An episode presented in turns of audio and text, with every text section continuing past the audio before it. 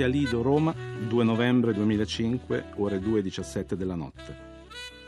Novembre nell'acqua sopra noi vicini. Corre in mezzo a fiori scuri, su tombe e controtempo, se un'epoca è esaurita.